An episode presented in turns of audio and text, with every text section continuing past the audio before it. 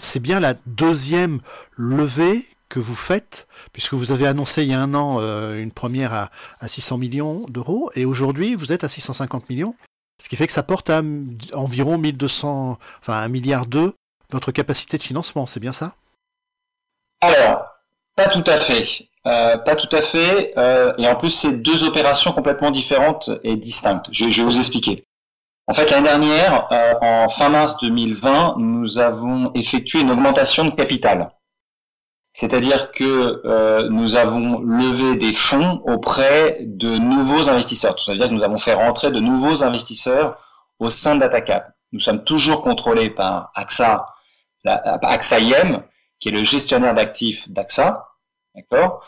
Mais nous avons fait rentrer deux nouveaux investisseurs européens, un danois, euh, qui est le plus gros fonds de pension euh, danois, et euh, la branche assurantielle de, du Crédit Agricole qui s'appelle Predica. Donc on a trois investisseurs institutionnels au sein de, Data 4 avec un contrôle de la plateforme par AXA IM. Et donc ça, le montant n'est pas dévoilé, mais euh, en gros, on a levé plusieurs centaines de millions, et ces plusieurs centaines de millions sont inférieurs à un demi-milliard. Voilà. Donc, euh, Mais c'est inférieur aux 600 millions, je crois, que vous avez euh, mentionné. Un petit peu inférieur. Donc ça, c'est une augmentation de capital. Ce que nous avons là réalisé, c'est que nous avons levé ce qu'on appelle lever de la dette, c'est-à-dire que nous travaillons avec un pool, un nouveau pool bancaire de trois banques, Société Générale, euh, la banque française que vous connaissez bien, Deutsche Bank, qui est allemande, et Sumitomo Bank, SMBC, qui est une banque japonaise, qui sont les tous les trois co-arrangeurs et co-souscripteurs. Et avec euh, ce pool bancaire, nous avons levé, nous avons réalisé un emprunt bancaire, si vous voulez, de 620 millions d'euros. Ce qui nous permet finalement d'avoir accès à, dirais, un, un montant significatif à des conditions extrêmement compétitives, ce qui nous permet de d'abaisser notre coût du capital. Et l'ensemble de ces, opérations, de ces deux opérations que je viens de, mentionner, euh, l'augmentation de capital et la levée de dette, cet ensemble nous permet d'avoir un, un, cash disponible d'à peu près un milliard d'euros, donc c'est un peu inférieur au un milliard d'euros que vous avez annoncé, un milliard d'euros que l'on va déployer, que l'on va utiliser pour euh, mettre en œuvre, mettre en application notre stratégie que je vous détaillerai un peu plus tard. On a une ambition, c'est que, si vous voulez, on est actuellement, euh, DataCat est actuellement le premier opérateur européen, pardon, natif, euh, indépendant, privé de data center. Euh, on a cette position, on en est très fiers, et pour nous, l'ambition, c'est de rester le numéro un européen natif privé. C'est-à-dire que, je ne sais pas si c'est très clair pour vous, mais nos concurrents, nos grands concurrents, sont soit américains, soit asiatiques, qu'ils soient japonais ou chinois pour faire simple, ou même parfois singapouriens. Et donc, il est bien sûr très important pour euh, le continent, notre continent, l'Europe, d'avoir des acteurs européens, et DataCat est ce plus gros acteur européen. Et donc, pour y arriver, pour rester justement numéro un, nous avons différents enjeux. Le premier enjeu est un enjeu de croissance sur nos marchés existants, donc en France, en Italie, en Espagne au Luxembourg. Nous avons pour ambition de doubler la taille de la plateforme à horizon 2024, à fin 2024. Donc nous avons fait, nous faisons à peu près un chiffre de 110 millions d'euros à fin 2020, nous avons à peu près 20 data centers construits. Et ben l'objectif c'est de faire 200 millions d'euros de chiffre d'affaires à fin 2024 et d'avoir à peu près 40 data centers construits et en opération. Et donc pour faire ça, vous connaissez aussi bien que moi le data center, c'est très capitalistique, ça coûte plusieurs dizaines de millions d'euros. Donc comme quand vous avez l'ambition de construire 20 nouveaux data centers, eh bien, il faut beaucoup de capital et vous voyez, on estime entre 600 et 800 millions d'euros le capital nécessaire pour réaliser, pour doubler la plateforme à horizon 2024. Euh, vous employez l'expression plateforme d'ailleurs. C'est important puisque ça se développe également euh, aux États-Unis où on est sur des, sur des implantations multiples avec des interconnexions pour proposer une offre globale sur une région C'est le, le, même type d'offre que vous êtes en train de développer? Exactement, c'est exactement ça. C'est-à-dire que euh, une plateforme, c'est-à-dire que vous euh, standardisez vos différents processus, euh, que ce soit le processus de conception, de design, le processus de construction, le processus, tous les processus opérationnels, les processus informatiques, en gros tous les processus de l'entreprise sont uniformisés, standardisés, etc pour avoir une, approche, une offre homogène, que vous soyez euh, à Milan, à Madrid, à Paris, etc. Et donc pour un client international ou pas, qu'il aille euh, sur n'importe quelle métropole, il, il, trouvera le même, l'offre, l'offre, la proposition de valeur de DataCat sera homogène.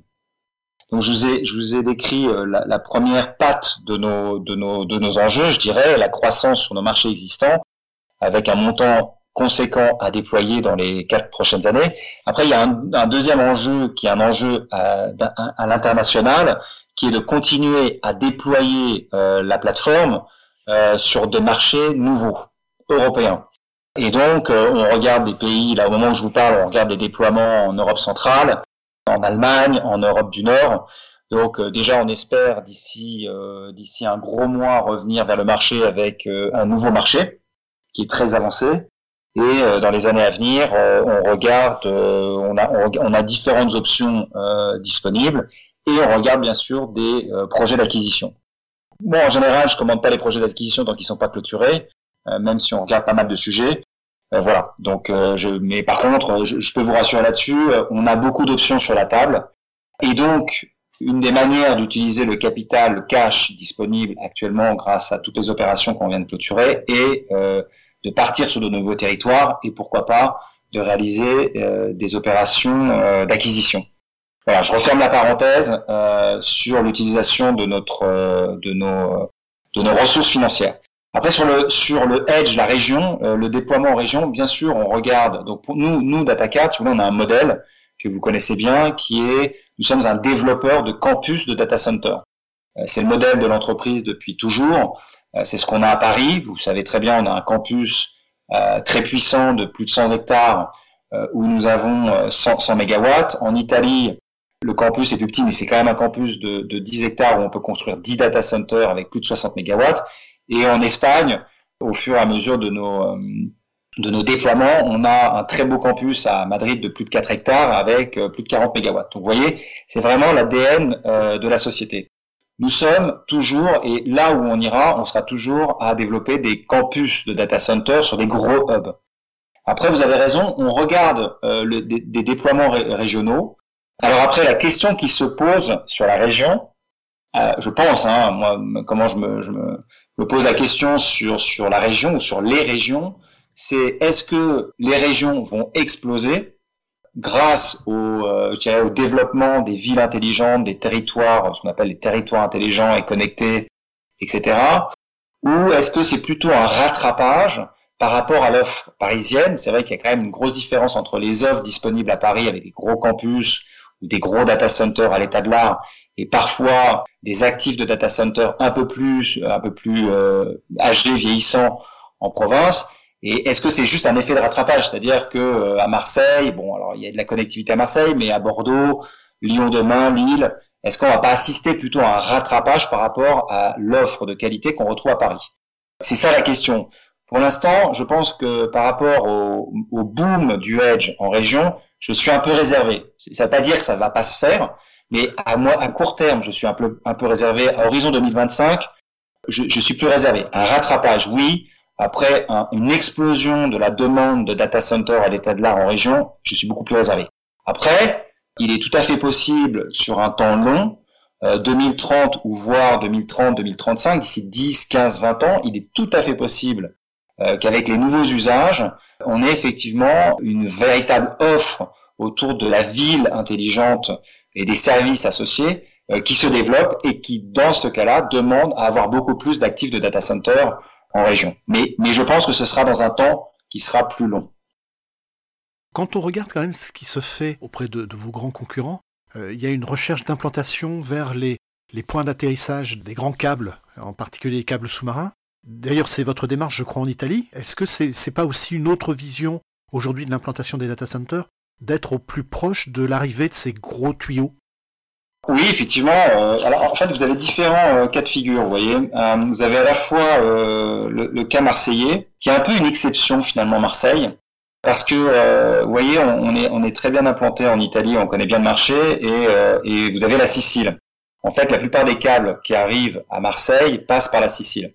Ils passent par le canal de Suez, ils s'arrêtent là pour la, ils vont, certains vont en Grèce, la plupart s'arrêtent en Sicile et atterrissent presque tous à Marseille. Ils suivent plus ou moins les anciennes routes du commerce, hein, pour faire simple.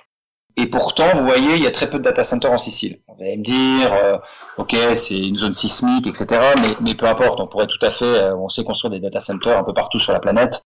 Donc on pourrait tout à fait avoir un développement, euh, un développement des data centers en Sicile.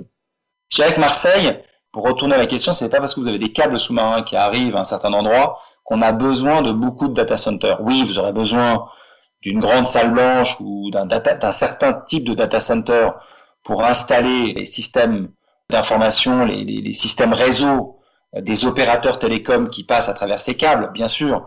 Mais là, on parle de quelques dizaines de racks, si vous voulez. Maintenant, est-ce qu'il y a besoin d'avoir des milliers euh, d'espaces d'hébergement à l'arrivée de chaque câble sous-marin J'en suis pas sûr. Et Marseille est un cas un peu à part. C'est que, si vous voulez, euh, Marseille permet aussi, déjà il y a beaucoup de câbles sous-marins, mais euh, permet aussi d'alimenter une partie de l'Afrique euh, et du Moyen-Orient. Alors même si maintenant il y a des développements qui se font en local, mais une grosse partie de, parce que la latence est courte, peut-être, si vous voulez, ces régions-là peuvent être servies ou desservies à partir de Marseille. C'est-à-dire que, par exemple, je sais pas, un gros GAFAM peut installer euh, leur plateforme à Marseille et servir une partie du continent africain, du Moyen-Orient, etc. Donc ça, c'est ce qu'on voit effectivement, ou, d'autres parties de l'Europe, hein, si vous voulez, de, l'Europe du Sud. Maintenant, est-ce que euh, c'est une situation pérenne? Il faut se poser la question, parce qu'un jour, je pense que ces grandes plateformes et ces grands acteurs de la tech traverseront la Méditerranée, comme ils sont en train de le faire au Moyen-Orient, installeront leurs plateformes, comme ils sont en train de le faire, en, si vous voulez, en Afrique du Sud. Ils y réfléchissent en Afrique de l'Ouest, et une fois qu'ils, se seront bien déployés, si vous voulez, en Afrique, peut-être qu'ils auront un peu moins besoin d'avoir des plateformes à Marseille. Après, autre chose aussi, Marseille est devenu un, backup pour donc, des plans de secours de grandes plateformes de cloud installées à Paris.